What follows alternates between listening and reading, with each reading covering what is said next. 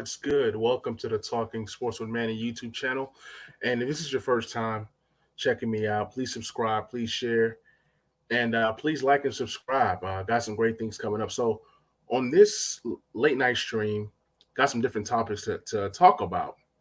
We're going to kick things off with the Bucks versus the Suns.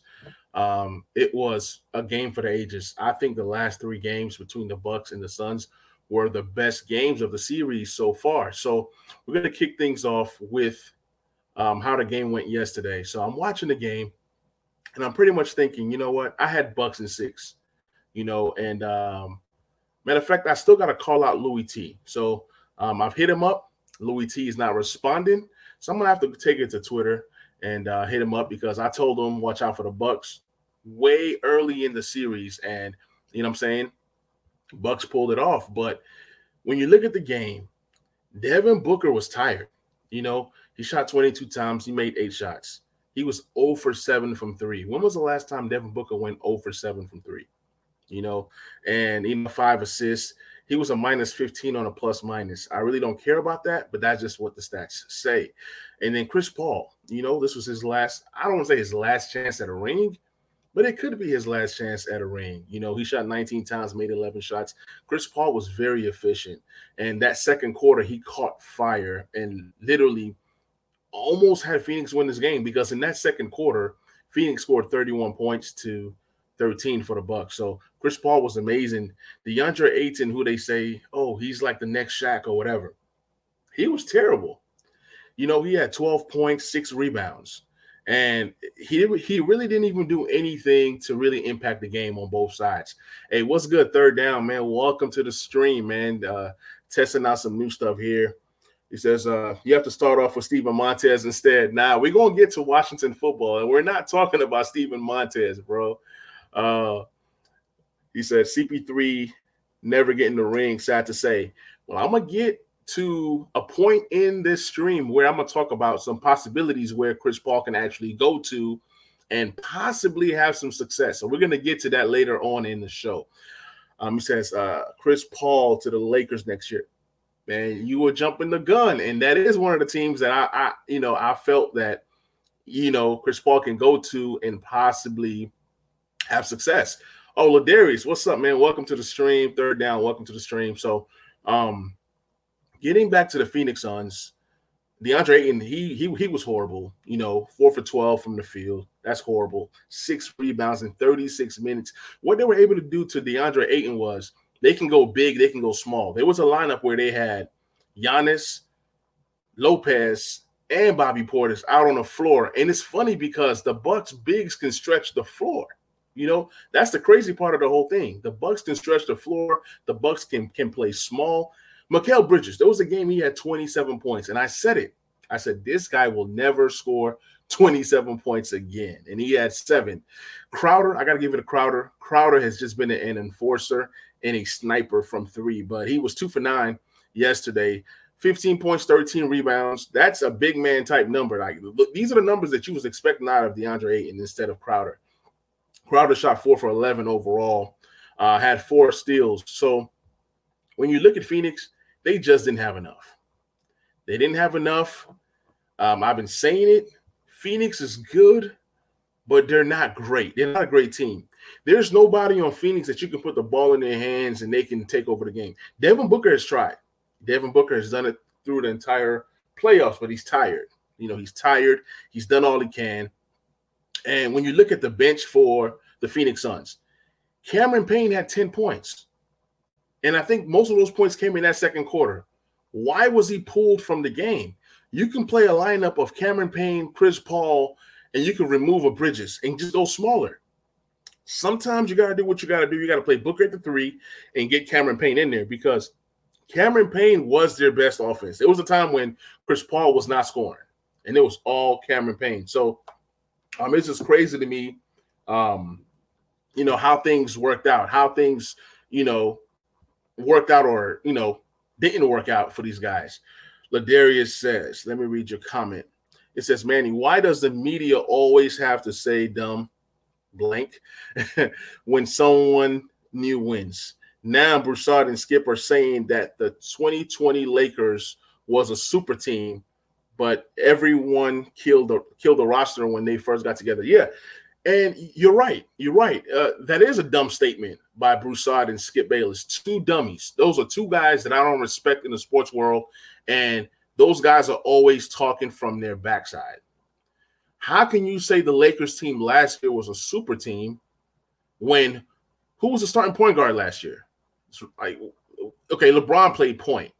Rondo was coming off the bench. They only had one point guard in Rondo. Okay, you had Avery Bradley who didn't go into the bubble, and you have that a whole bubble thing, Mickey Mouse ring, all that bullcrap. Now we're not, you know, we're not having that. Every time somebody new wins, it's always some BS. Like even now, they're disrespecting the Bucks. They're saying that the Bucks didn't really deserve this because of injuries. It just is what it is. You know what I'm saying? And we're gonna get into the Bucks uh, uh box score in a minute, but yeah, you know, Broussard and Skip, they're crazy. You know, if anything, you can say the Lakers had a better team this year than they had last year. So you can't say that it was a super team. What was super about the team last year? They had a lot of good veterans in Dwight Howard and Rondo. Those were the difference makers, right, for us last year. This year, Lakers said, you know what? We're going to play faster. We're not going to have a lot of the bigs that, because the bigs that they had last year were not threats on offense. But this year, you had Gasol who can stretch the floor, and then you had uh, Dwight Howard who was uh I mean um sorry Andre Drummond who came in and just didn't fit into the system. So you can't say last year was a super team. If anything, you can say the Lakers added Dennis Schroeder and Montrezl Harrell to the squad this year, and you can say this this year's team is more of a super team than last year's. But even then, what makes either one of the squads, 2020 and 2021's Lakers squad, super teams? Nothing. You got LeBron and AD and a bunch of role players. It's a bunch of role players. So I don't agree with that statement, Darius. but thanks for bringing that to my attention. But you like you look at the Bucks, and I'm gonna go player by player from the least to the best. The Bucks, my bad. ESPN is trying to get me. ESPN is trying to get me, but um, yeah, and this is why I don't like ESPN's box score because they'll always try to run that video on you. Uh, but anyways, when I go from the best, from the least to the best on the Bucks, I gotta say Pat Connaughton. Okay, Bucks were seven deep, and every all the seven guys on the Bucks, you know, they had seven guys who pretty much produced at a high level for them. You got Pat Connaughton, Pat Connaughton was averaging like 11 points a game, shooting 50% from the field before the game yesterday. Let me let me read this comment real quick because this is pretty funny. Ladarius says, Jay Crowder got to feel sick. Did all that clowning on LeBron just to lose back-to-back finals, and that made me feel great. As a Lakers fan, I enjoyed watching Jay Crowder lose once again. He's a good player, but he's annoying. So I was so happy to see him lose. But back to what I was saying, Pat Connaughton, he didn't have a good game yesterday. He was 0 for 4. He was jacking up some shots. He had zero points, but he was a key piece for the Bucks because when they struggled for shooting, when guys like Jrue Holiday struggled, Pat Connaughton was that steadying force. He was that steadying guy that can come up and you know knock down that big three that they needed. He but he did have eight big rebounds yesterday. You know what I'm saying? Bobby Portis, that's another one of their top guys. He had 16 points off the bench and he was six for 10. He was literally the X factor. You know, he outperformed every bench player that the Phoenix Suns had. When you combine the points, Bobby Portis was the bench for the Bucks. Now you get to the next most important guy. Well, going from least to great, PJ Tucker. PJ Tucker had zero points, but guess what? He had six rebounds and he made things tough for Devin Booker. And this was the game that actually PJ Tucker won in terms of the matchup. You know what I'm saying? Every single time um, when your guy goes off, uh, Booker, people try to clown PJ PJ Tucker. PJ Tucker did his thing. Um, Adrian Walker, welcome to the stream. Appreciate you. If this is your first time, please subscribe and please like. It says number one defense. Yeah, the Bucks definitely have the number one defense, and I and I kept saying that. I kept saying that. I kept saying that the Bucks. This is the difference between the Bucks and every other team that was in the playoffs. Uh, Darius says Bobby was hooping, and that's a fact. That's a fact. But PJ Tucker did his thing. I was proud of him. You know, he stepped up in a big way. Uh, he was able to give them that defensive presence. Just imagine a lineup of Giannis, Antetokounmpo, uh, Middleton, Jrue Holiday, who was first team all defense. So you have two guys first team all defense, and Middleton a steady and improving defender, and then PJ Tucker. That's a nice starting five. And then Lopez, who can clean up, you know, the paint with his with his long length and ability. But PJ Tucker zero points, but played great defense. then you have Lopez Next guy on the list, he had 10 points. There was a point in the game where he had that slam dunk and the crowd went crazy and momentum was just everywhere surrounding Brook Lopez. Brook Lopez was doing his thing left and right. And that was literally the difference of that game was was that was the impact that that Brook Lopez brought to the table. Now, the next most important guy, you know, going from least to great is Jrue Holiday. Jrue Holiday, although He's annoying. He annoys me because he plays great, then he plays bad. He plays great, then he plays bad. He shot four for 19 from the field, literally shot Phoenix back into the game. But he had 12 points. He did have nine rebounds and he did have 11 assists. So almost a triple double. But these are Ben Simmons type numbers. I mean, we're we are starting to get to a point that we're not even impressed with triple doubles anymore. Just because everybody is doing it. I'm not saying that that it's easy to do, but I mean, come on. But Jrue, look, Jrue Holiday is an elite defender, and he defended beautifully yesterday. He did have four steals as well, and he did create for others. So you can't ask for more. Khris Middleton is that next guy, you know, and he has 17 points. But Khris Middleton, I call him Khris Clutch Middleton. This guy made shot after shot after shot after shot. The guy was just clutch, man. So I just call him clutch, clutch Middleton. Um, he had 17 points, but he hit that big shot towards the end. That shot was as big as Kyrie's shot versus Golden State. It was that it was that next level type of shot, and he's just been he's been the closer for them. Now we got to get to the most important guy, and it's Giannis Antetokounmpo, who when he goes to Phoenix, he can't shoot free throws because they're counting one, two, three, four, five, and so on and so forth. And he continues to miss those free throws. Let me read. Let me let me read Ladarius's comment. He goes, "I'm glad that the Bucks got this ring because we all know uh, them and the Suns won't be back, especially if everybody's come back. As- absolutely, absolutely. This was a great chance." For one of these two teams to win the ring, and I don't think that neither the Suns or the Bucks get back to the finals. Now, the Bucks have more of a chance to make it because they have a great player in Giannis. But let me get back to uh, let me get back to what Giannis did real quick. So Giannis had 50 points, 14 rebounds, five blocks. Okay. This dude shot 17 for 19 from the free throw line. He missed that other free throw. So he will not. So he I don't think Giannis won the 51 points. I think he won the 50 so he can order the uh, like like the 50 pieces of uh, nuggets from Chick-fil-A today. The dude is crazy, man. But yeah, Giannis had an amazing game and he put the team on his back. 50 points, 14 rebounds. Those are Shaquille O'Neal type numbers. To be honest, Giannis and Middleton remind me of Kobe and Shaq yesterday. In terms of the impact and how the game went, Giannis was, you know, dunking the ball, doing his thing, being dominant in the paint and Middleton was just the closer for them. That's just kind of what it reminded me of. Ladarius says, no lie. I'm starting to think that Middleton has better midi than Kawhi and DeRozan.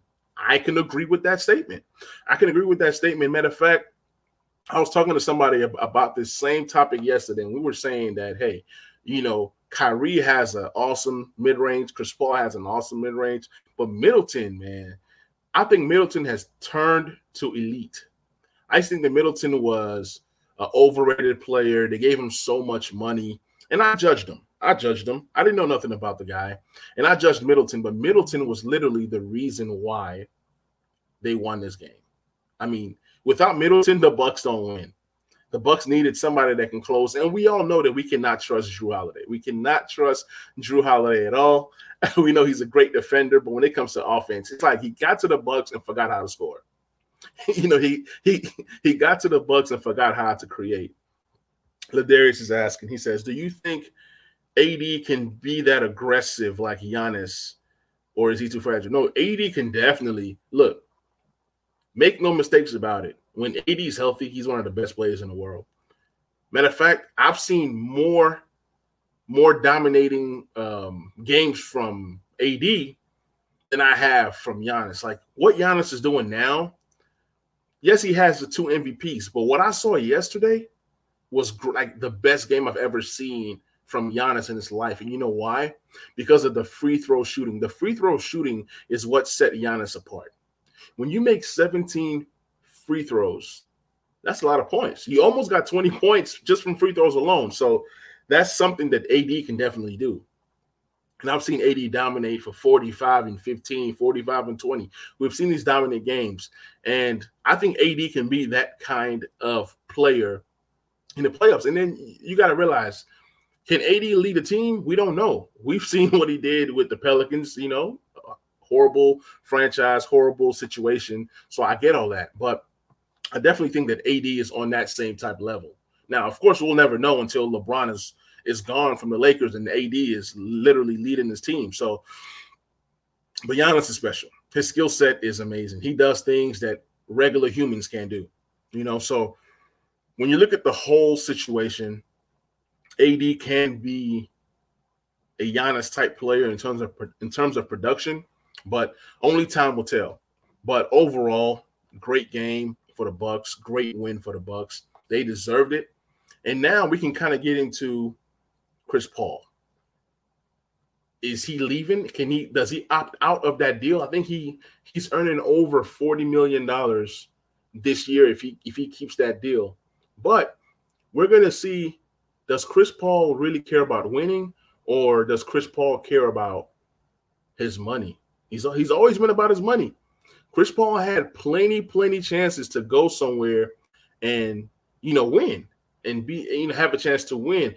When he left the Clippers, which the Clippers was a good situation, even though he kept losing and losing and losing, went to Houston for two years. I felt that the Houston Rockets could have definitely gotten to the finals if Chris Paul never got hurt.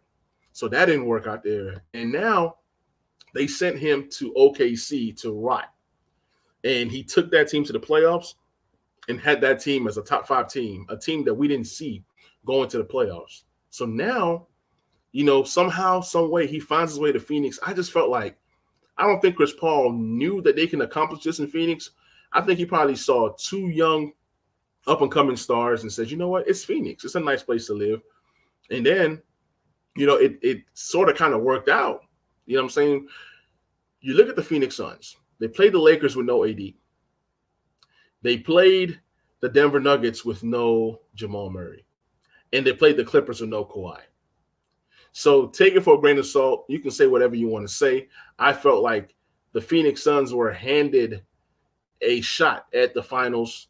And even though they got to the finals, I was still telling people they're not better than the Bucks. They're just not better than the Bucks. The Bucks have three superior guys compared to compared to Phoenix. Like you can say, okay, Chris Paul and Middleton, okay, Giannis and Booker, Giannis is better. You said Chris Paul and Middleton.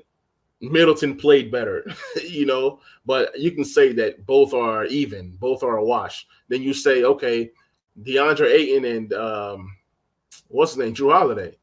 Jrue Holiday had more of an impact. So the Bucks just really had a better team, better bench, better coach, better everything. But Phoenix, they have a chance. They might overpay Chris Paul.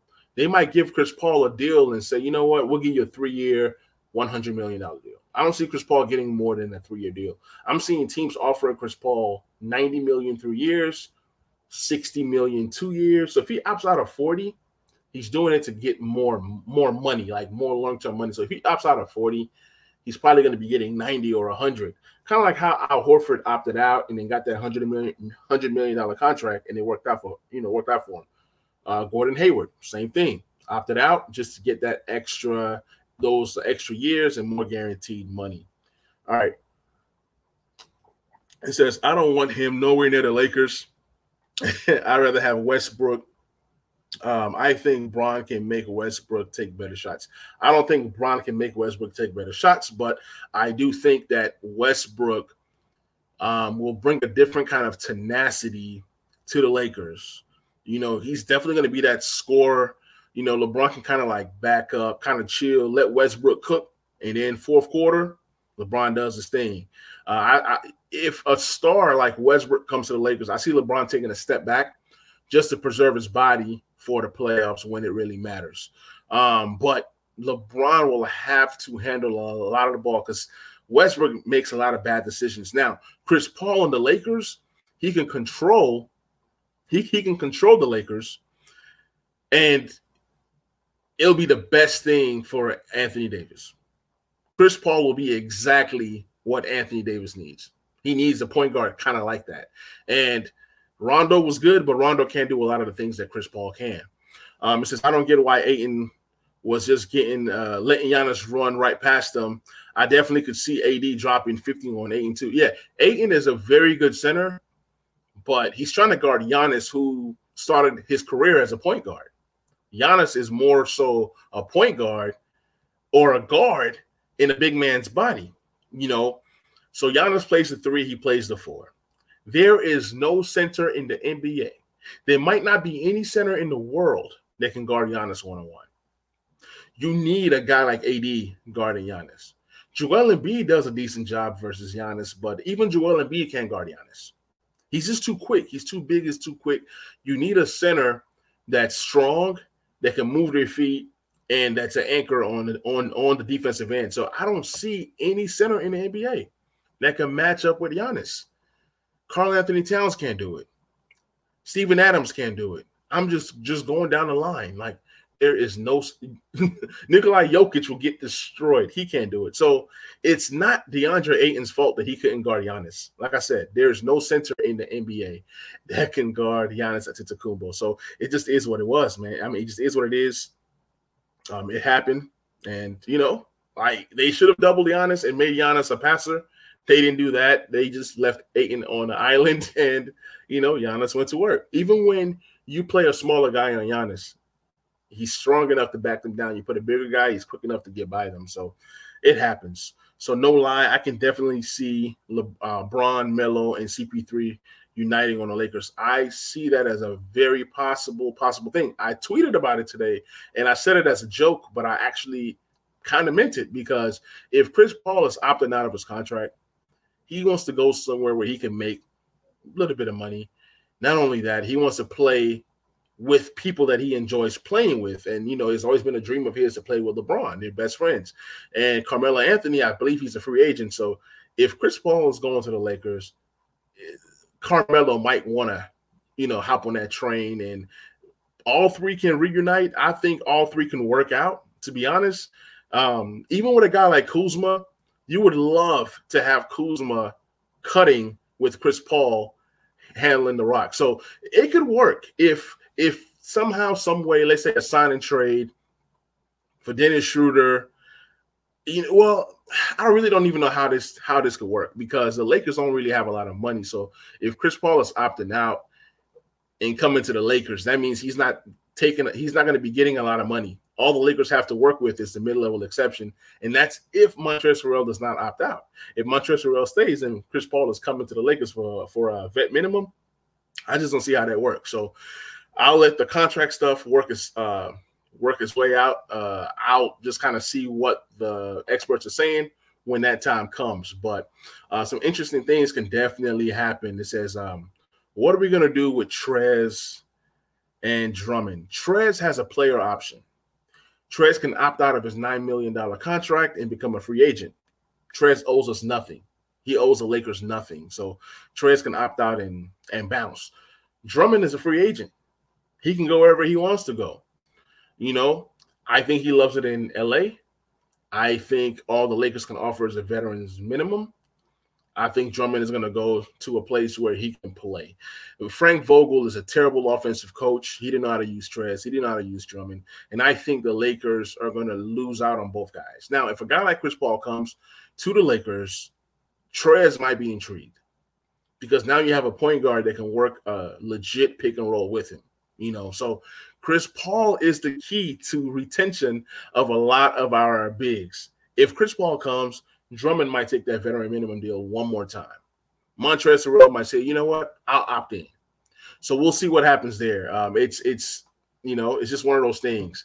Now I'm going to switch uh, gears for a little bit. I'm going to uh, talk about some football, and I'm going to kind of relate this to my favorite team, which is the Washington football team. So um, a guy by the by the name of Fred Warner got paid today, and Fred Warner is an inside linebacker, and the, I mean the the guy is amazing. I think he I think he got an extension for ninety five million dollars, and forty plus of that is guaranteed. I'm going to get to the specifics in just a minute. So it was a five year extension. How is it that the 49ers are able to pay all their top guys. Kerry Kittle, Kerry, uh, I mean, I say Kerry Kittles, George Kittles got paid. You know what I'm saying? George Kittle is the highest paid tight end. Trent Williams is the highest paid left tackle. Now Fred Warner agrees to a five-year, $95 million extension, and he becomes the highest paid linebacker in the league.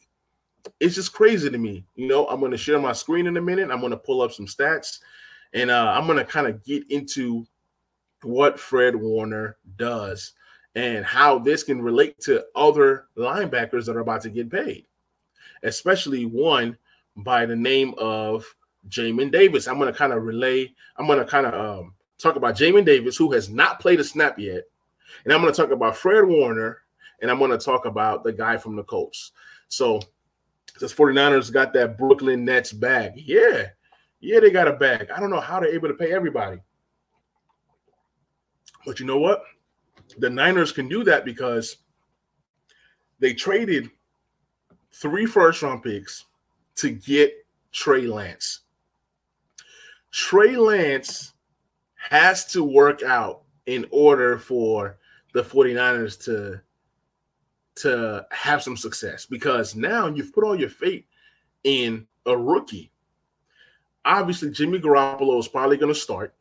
You know, he's going to get the bulk of uh, the work to start the season. And if they feel that Trey Lance should play, then they bring in Trey Lance. It might be like an Alex Smith, Patrick Mahomes type changing of the guard for them, but um, it's amazing that they're able to pay everybody. So you have the highest paid left tackle, highest paid tight end, highest paid middle linebacker. You got a great defensive line, and people are going to start to come up. You know what I'm saying? Joey Bosa. I mean, not Joey Bosa, Nick Bosa. He's going to be due for some money uh, you know, soon.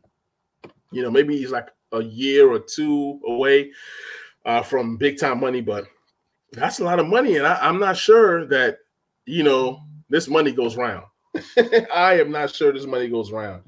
Um, uh oh, some sad news uh, just coming in from Woj. It says the Atlanta Hawks center Onyeka Okongwu, the sixth pick overall of the 2020 NBA draft, underwent surgery to repair his torn right shoulder labrum on Wednesday and will miss approximately six months. Yikes. Yeah, Kombu was a great player um, um, out of Chino Hills. He actually played with Lonzo Ball. He probably he, he played with uh, with the Ball brothers, and um, you know, it's just sad news. It's sad news that that he's going to miss six months, but um, you know, wish him the best. Wish him a speedy recovery. But let's go ahead and get into um, Fred Warner real quick. Fred Warner, let me see. He says, I want Rodgers on the 49ers. Rodgers on the 49ers would work, but I think they've invested too much in Trey Lance to get a Aaron Rodgers. So I really don't know how an Aaron Rodgers deal would work. Maybe they trade Jimmy Garoppolo and maybe two first round picks to get Rodgers, but it just doesn't make any sense. Invest in three first round picks in a rookie to move up in the draft to now get Rodgers. If they add a Rod, if they add Rodgers without losing anything, they win the title, hands down. But um 2018, Fred Warner was drafted and he had 124 tackles. 39 of those was were assisted. 2019, his second season, he had 118 tackles, three sacks, one INT, and a touchdown, a 46 yard touchdown. Okay. Then 2020, 125 tackles, 46 of those were assisted, one sack, two INTs. So this is elite production. And this guy has only played three seasons. So in three seasons, he has amassed 367 tackles. That's amazing. Four sacks. You know, like the interior guys don't get a lot of sacks, but four sacks and then um, three interceptions, one touchdown. Those are great numbers. And when I pull up his um, the rest of his accolades, I believe that he's an all pro. So when you say, how was this guy able to get uh, $95 million? That's why 360 plus tackles in three years.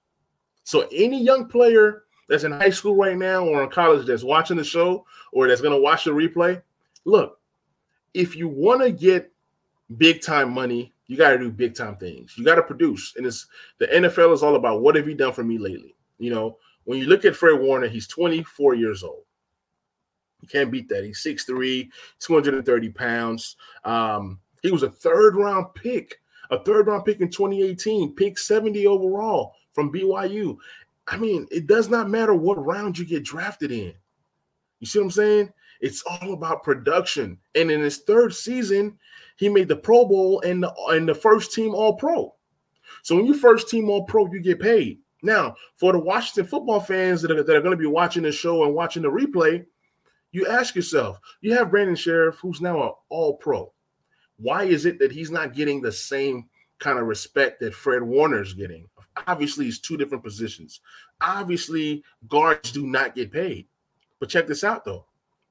But you got to say that he's an all pro, right? If we're going to base uh, Fred Warner getting paid off of because he was an all pro, because he was a pro bowler, well, Brandon Scherff, pro bowler, all pro, is just how the cookie crumbles. Brandon Scherff, he gets hurt.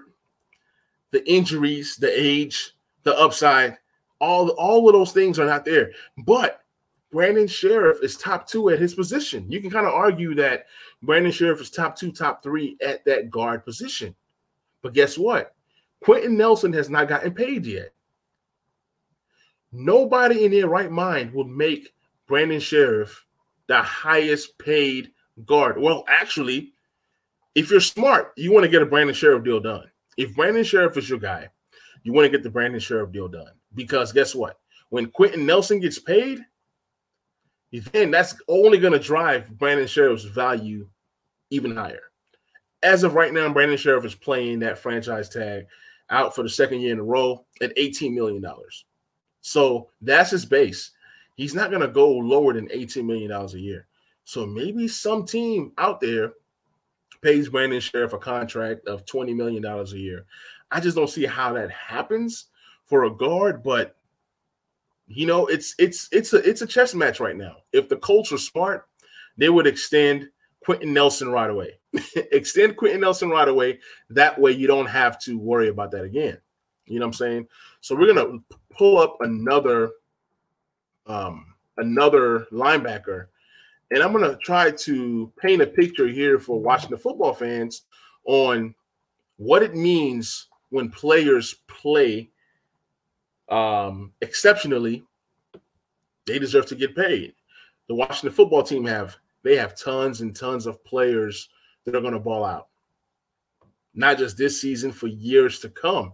And when it comes time to you know for for you know working out a deal or paying people, you want to do it before that Pro Bowl season. You you kind of have to guess. You kind of have to bet on yourself. Like for example, Terry McLaurin is due to get paid. He's due to get paid. And it'll be nice. It'll be nice to get the deal done before this season or after next season, most definitely. Because if you wait for free agency, oh, it can get ugly. It can get ugly. Look at uh Allen Robinson right now and what they're going through. You know what I'm saying? So for Allen Robinson, he, he's winning because he's getting paid. But guess what? Teams now have to spend more money when you don't get deals done quickly. Another guy I want to talk about is Darius Leonard. You know, 6'2, 230 pounds, inside linebacker. He can do it all. I'm pretty sure he can play some outside linebacker as well. But he was drafted in 2018 And in that first year, won the rookie of the year. He's a two-time first team all pro in 2018 and 2020. You know, he's second team all pro in 2019. So every single season this guy has been in the NFL, he's been all pro, all pro, all pro, all pro, whether it's first team or second team. Okay. He was a sack, I mean, he was the tackles leader in 2018. And, you know, he's been doing all these great things, even in college. He was a second round pick, pick 36 overall. So, what I'm trying to say is Fred Warner is probably getting um giving the 49ers a discount. You think 45, I mean 95 million dollars is a lot? Darius Leonard is going to get more money than Fred Warner. That's a guarantee. That is a I can guarantee you that. Says Darius Leonard is one of my fave uh Colts. Yeah, he's he's amazing, man. He's amazing, and, and, and it's crazy that he didn't go in the first round. It's crazy how linebackers are overlooked sometimes in the draft, and when they do go in the draft, they go from like pick twenty down. Every now and then you get, you know, you like you get those Devin Bush in the first round, you get those um, Devin Whites in the first round. But sometimes, if your eyes is open and if you're a great scouter, you can get you a guy like Darius Leonard in the second round. So here's a guy. I'm going to pull up his stats. So for him to have All Pro, All Pro, All Pro, and Fred Warner is a one-time All Pro. You know what I'm saying? Like the numbers, the stats are comparable. The stats are comparable. Um, but I think this guy is about to get paid. You hear me? He's about to get paid. He has 366 tackles for his career. He has 15 sacks, nine forced fumbles, four fumble recoveries, seven interceptions, 22 pass deflections. Wait a minute. It says 10 defensive touchdowns. I don't know if I can trust this. I think I think somebody was having fun. Uh, you know, I, there's no way he has 10 defensive touchdowns. That that has to be fake. That has to be so fake, man. These guys have made me so mad. Uh, Wikipedia, never use Wikipedia, man. There is no way he has 10 defensive touchdowns. And if he does, I'll say wow, because I don't watch Darius Leonard. But I can guarantee, I can almost guarantee there is no way he has 10 defensive touchdowns. Now I'm going to use NFL.com. I think NFL.com is more uh more safe. so disregard what I said about 10 defensive touchdowns. Somebody was playing tricks on Wikipedia. There's just no way. There's just no way. I'm not look, I'm not gonna agree to that until I see it with my own two eyes. So we're gonna pull up the stats for Darius Leonard and we're to go through it. Um, so his rookie season, this guy had 145 tackles. 145 tackles in his rookie season. Okay. 93 of those were solo tackles. And this was a guy people said, you know what? He's smaller. He's on a smallish uh, uh, uh side of things, you know, kind of like Jamin Davis. I'm just saying. So this guy is kind of small. You know, they don't know if he can tackle. And I think because of his size was why he he fell to the second round. Um, seven sacks. You can't beat that. You know what I'm saying? Two pass defense. And for the record, correction, because Wikipedia lied um, he he has one touchdown. Maybe I saw one 1.0 and said 10. I don't know.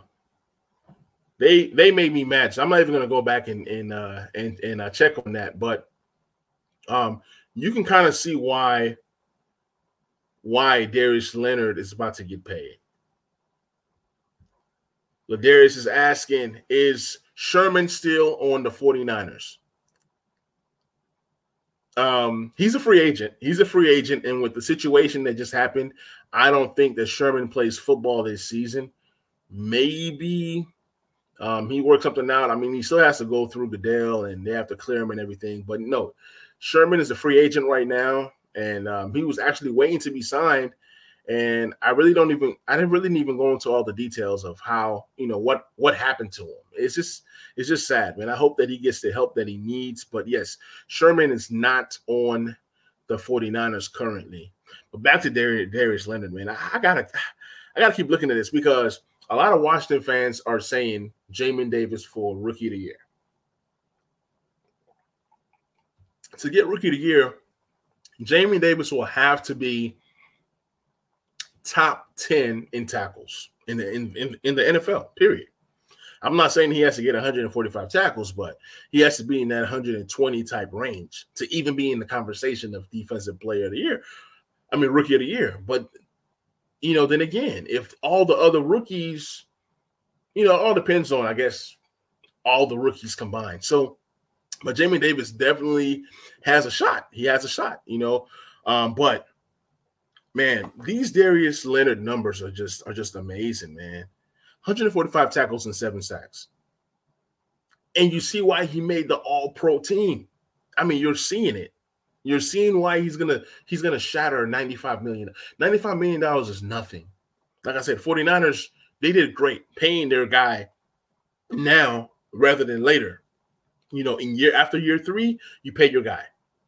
So hopefully Washington p- pays Terry McLaurin after year three. I would love to see it done now, but I guess after year three, then you can go ahead and extend your guy. It's better to do it after year three than waiting for year four especially guys like Warner, who doesn't have that first round pedigree, who doesn't have they they don't have that option of giving him that you know that fifth year option. So you got to kind of pay your guys now, then waiting for after year four free agency and all of that. You know it gets it gets crazy. So year two for Leonard, you know, 99 uh, total tackles, which is not bad. I read something different on Wikipedia, but I guess 99 is probably more accurate. That's probably why he was second team All Pro his second year. Um, he had five uh, sacks, and he, but he also had five interceptions. So that's deserving of All Pro. Whether it's first or second, it doesn't matter. I'm pretty sure somebody, you know, outplayed him in 2019. I don't feel like looking it up, you know, and then he only played 13 games as well, so that's probably why he didn't get that um, get that over 100 uh, uh, sacks, things of that nature. But 99 tackles, five sacks, and five ints for a middle linebacker or an inside linebacker. That's amazing, and he had a touchdown. He had a touchdown, and I'm seeing touchdown yards. I mean, or I guess yards after uh, ints was 92, but I mean, that's just that's just amazing. I'm just uh I'm just amazed. I'm amazed. And then in 2020, he had 122 tackles. Um, he had three sacks. He had seven pass defense. So he defends a lot of passes. So not only is he a great inside linebacker, not only is he a great tackler, he's also a great coverage linebacker. And that's something that you cannot uh, take for granted. It's hard to get these guys that can cover tight ends. Darius Leonard is like one of the best, if not the best linebackers And the NFL. There's so many great ones. Devin White is another one. I love me some Devin White. He Devin White is awesome. And we saw how great he was in the Super Bowl. You need these quarterbacks of the defenses if you want to have any success. So now back to how this ties in with Washington football. So you guys are saying Jamin Davis, defensive rookie of the year and you see what it takes to be a defensive rookie of the year. You can't compare him to Chase Young because those are two different positions. Like I've said, the number has to be at least 120 tackles because there's going to be other guys, there's going to be other defenders, other linebackers that are going to produce.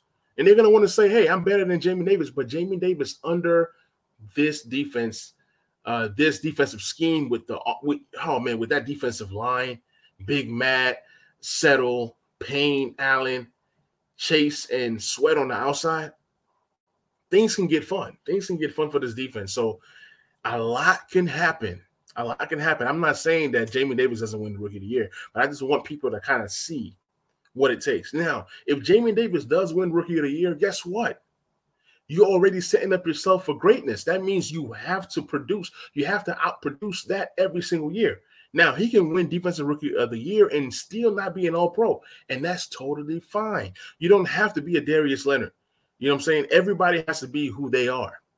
But what I'm saying is, you guys see uh, Darius Leonard's numbers, you guys see Fred Warner's numbers, and let's say that Jamin Davis is producing like this, maybe not exactly, but producing like this. Then guess what? That's a that's another first rounder that's about to get paid. So it's like, how do you keep all these first rounders, or how do you keep all this talent? Because sometimes you find guys like Antonio Gibson in the third, Terry McLaurin in the third. Hopefully, Dyami Brown follows, you know, that same that same vibe, that same vibe, and continue to produce. So, man, it, a lot can happen. The Washington football team definitely has some have some decisions to make. Training camp is starting, man. Training camp is starting, and we we we have all been waiting for it. You know, we want to see what happens with Landon Collins. You know, we want to see what happens with Cam Curl. You know, is there going to be a battle? You know, are we going to see more, you know, um, safeties than linebackers on the field? And it's like, what are the football team going to do with linebacker depth? I know I've talked about this in previous videos. I've talked about this in, pre- in previous podcasts, but there's a lot of decisions to be made. A lot of decisions to be made. What happens at wide receiver? Wide receiver is going to be an interesting, interesting camp because you got guys like Harmon and Sims and AGG who are all similar. So what happens there? What happens with Adam Humphries? What happens with Steven Sims? Uh, hey, a lot of us Washington fans are tired of Steven Sims Jr. And who knows what happens? I can't really say I know what's about to happen. An injury or two can change the entire dynamics of everything. Look at Cam Akers. Look at what happened to him. And this is why I say teams should draft running backs every two years. They drafted uh Darrell Henderson, and you know what I'm saying. The next year they drafted Cam Akers, and everybody was like, "Are they crazy? Are they crazy?" No, running back is a position that you got to continue to draft and continue to draft and continue to draft. Why? Because you can't trust those guys. You know, as much as I love Antonio Gibson for the Washington football team, guess what? Next year, you might want to draft another running back, or in the or in the next couple years, draft another running back. It's a position that doesn't last anymore. I'd rather have an elite wide receiver than have an elite running back, just because you don't even know how many years these running backs can last. Look at Saquon Barkley. He was taken so high in the draft, and he has not paid off yet for the Giants.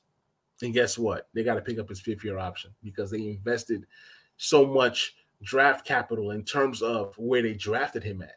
They could have traded back and gotten more value that can help their team. Maybe they could have gotten some guys that could help that Giants team in the trenches.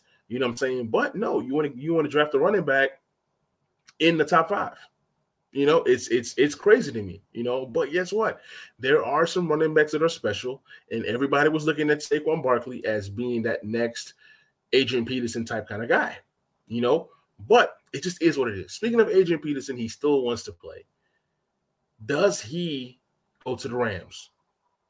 I don't know. I don't know. Maybe maybe he goes to the Rams. Maybe he fixed that team. Who knows?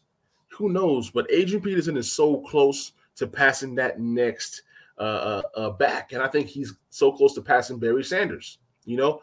Um, but I'm just excited that football is coming back. Football is coming back, and um, you know I'm excited for my Washington football team. I think this is a year that we do something special everybody is afraid of Fitzpatrick. I've been seeing a lot of chatter in the fantasy world. What do you do with Fitzpatrick? Is Fitzpatrick the guy? Is Fitzpatrick this? Do you think that Fitzpatrick has the best career he's ever had? Do you think that Fitzpatrick cracks 30 touchdowns this year? I don't know. I don't know if he cracks 30. You know, somebody was showing me the stats. I think it was George Carmi. He says the last Washington football team quarterback to have 30 plus touchdowns or to have to, to even crack 30 was like so many years ago. It might have even been been in the 60s. I, I I can't even think. I can't even remember. But um, so I don't think that Fitzpatrick cracks 30. 30 is a tough number. Um, 27 would be great. I think 27 is perfect. I think the 24 is probably safe. Um, you know, I did my offensive uh, predictions, my offensive uh, skilled. Uh, my I ranked my top seven offensive skill uh, players. Yo, we got T Ho in the building, man. You came right in time. I'm at the um, Washington football talk at this point of of the podcast. So, yeah, hop on in, uh, chime in any questions you have, any concerns. But um, you know, just kind of just free, just kind of free flowing right now. And uh, as I say that, my face is fading. my face is fading on this uh, on this stream right now. It's, it's it's crazy. I'm gonna have to adjust myself. Yeah, I don't think you guys really care about my face, anyways. But um, you know, we're just talking Washington football, man. Training camp is coming up. Um, back to Fitzpatrick. You know, does Taylor Heinicke have enough to push Fitzpatrick. I think they brought Fitzpatrick here for a reason. I think that Fitzpatrick is great for a guy like Terry McLaurin, to be honest. I just think it's a win win uh, scenario if you have Terry McLaurin uh, happy, you know, because he's a guy that you got to pay. And I don't, I don't know if um, Taylor Heinicke does enough. I mean, we've we've seen a small sample size. You know, we know who Fitzpatrick is. We get it. You know, gunslinger.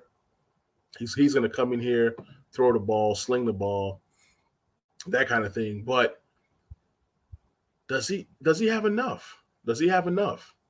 That's what it all boils down to. Um, let me see the comments. Tiho says, "Are we going to keep Adam Humphries? Because I heard rumors that we are going to trade him. Um, I think those rumors are false. I have not seen any uh, rumors about trading Adam Humphries, and this is why. Adam Humphries is on a one-year deal. He can be cut, and he can choose whatever team he wants to go to. I don't think anybody trades any assets for a guy that you can get for free. Adam Humphries is a guy that's very replaceable. You know, he's not a guy that that people are going to want to go trade for. Now, if you're talking Antonio Gandy Golden, or if you're talking a guy like um, even Kelvin Harmon, those are guys that could possibly get traded. You know, those are guys that people would actually want to go and trade for because of the upside there. Adam Humphries is just a nice veteran. Like, think about this. Every team in the NFL had a chance to sign Adam Humphries. Okay obviously Adam Humphrey signed, decided to sign with Washington, but if people wanted Adam Humphries, they would have, you know, signed him in free agency. That's all I'm trying to say, respectfully. So yeah, I think those rumors are false. But Adam Humphries is a guy that can possibly be in a bubble. I don't see Adam Humphries possibly making a team. I mean, he has a chance to make the team, but it's not a it's not a guarantee. I don't think it's a guarantee. If Dax Milne outplays Humphries, he's gone. You know what I'm saying? A lot of things can happen with Adam Humphries. So he's not he's not necessarily a guy that's a lot to make the team. And he has that issue with injuries. He has that issue with with you know concussions and things of that nature. So he says um T.O. says we have two great vets, uh Curtis and Adam. Yes, I love Curtis Samuel. I, did, I think I did my prediction and I had him at about 800 yards receiving, and somebody was saying, "Oh, if you're paying him that much money, he needs to give you more than 800." Think about it. Targets have to be spread, right? If Terry is to have a thousand yards, or I predicted Terry for 1400, okay. So if I predict Terry for 1400, there's just no way that Curtis can have a thousand. It's possible, it's possible that Terry doesn't even get close to 1400, but that's just kind of what I see. That's kind of how I based my my uh my mini prediction. But I also had uh Curtis at uh 200 yards uh, rushing, but somebody said that number was too small. So I really don't know what people are expecting from the Washington football team offense this year, but um Fitzpatrick is a guy that I see around let's just say 3,800 yards passing. So if that's 3,800 yards passing, who's catching the passes? You got Logan Thomas out there. He'll have a role. You'll have J.D. McKissick out there. He'll he'll he'll have a role. So you have all these different guys. So um, we'll see. Tio says, I'm sure Samuel and Adams will make the team. Um, we'll, hey, we will definitely see. Like I said, I'm I'm not so sure that Adam Humphries is a lock, but we'll see. Uh, I'm probably wrong, but um, we shall see what happens. Um, I just feel like we drafted some young guys that can play.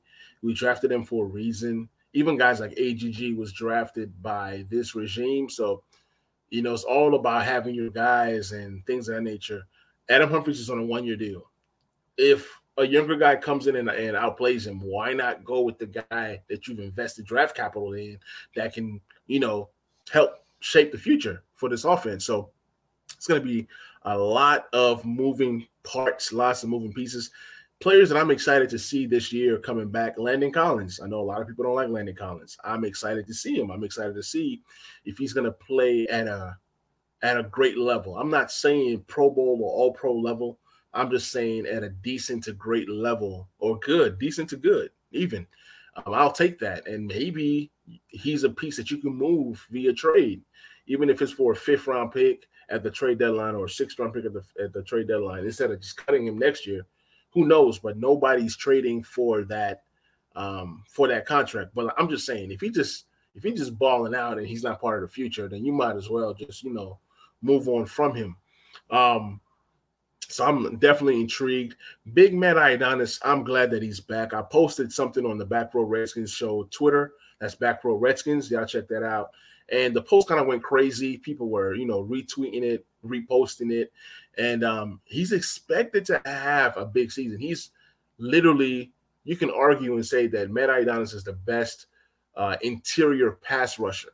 I'm not talking about an overall defensive tackle play. I'm talking about in terms of pass rush ability. That bull rush, that strength. Um, he's amazing. He's amazing. I, and I think he's one of the strongest guys on the team.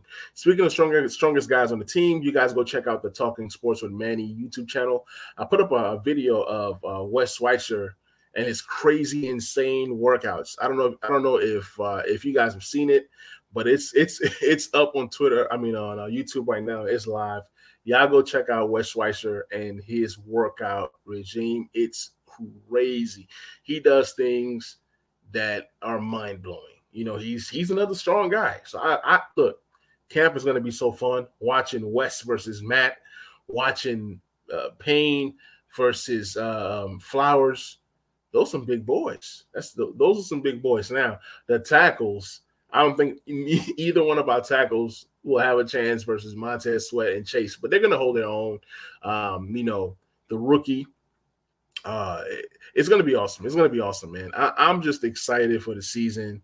Um, I, am just more so um, intrigued at this moment in time. The matchups in camp between offense versus defense. You got St-Juste who talks so much trash. He's ready ready to take on Terry, and I am looking forward to that. That's going to be a, a, matchup that that, that that's going to be prime time. Prime time. St-Juste and Terry.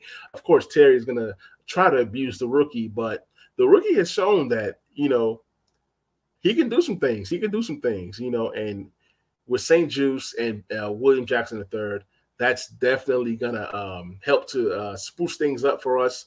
So I, look, I'm loving that. I'm loving that aspect of the defense. Uh, we definitely need corners out there that are going to fight and battle because the NFC East, Amari Cooper, Kenny Golladay. I mean, NFC East got some receivers. CeeDee Lamb, Michael Gallup. I can go on and on and on. So you definitely need corners. So definitely looking for a St-Juste versus Terry in camp. Preseason is going to be great. Just a lot of great things happening. But um, the next video I want to be dropping on YouTube will be the defensive playmakers for the Washington football team. I'm going to kind of rank them from maybe I might be able to get 10. When I, when I did offense, I was only able to get seven playmakers, but on defense, I'm pretty sure I can get 10. So I'll, I'll start from 10 and I'll work my way up to one. Um, so you guys look out for that on the Talking Sports with Manny YouTube channel. So guys, man, this is my time. I hope you guys enjoyed this joint podcast. Um, half of this audio will be going to the Talking Sports with Manny um, podcast, and then the other half will be going to the Back Row Redskins Show podcast. So I will catch you guys on the next video. For those of you guys that are watching on YouTube, please like, please subscribe, please share as I continue to bring you guys the best topics in sports from fantasy football to NBA to Washington football, Lakers, Wizards, just whatever you like. This is a buffet. Pick what you like. Um, so please like, please subscribe, please share. And for those of you guys that are listening to the audio version, I appreciate you guys. Head on over to uh, YouTube, support your boy. Like the Talking Sports with Manny YouTube channel. I do produce a lot of Washington football content. And until next time, you guys be blessed and you guys be safe. I will catch you guys on the next video. And I'm out. Peace.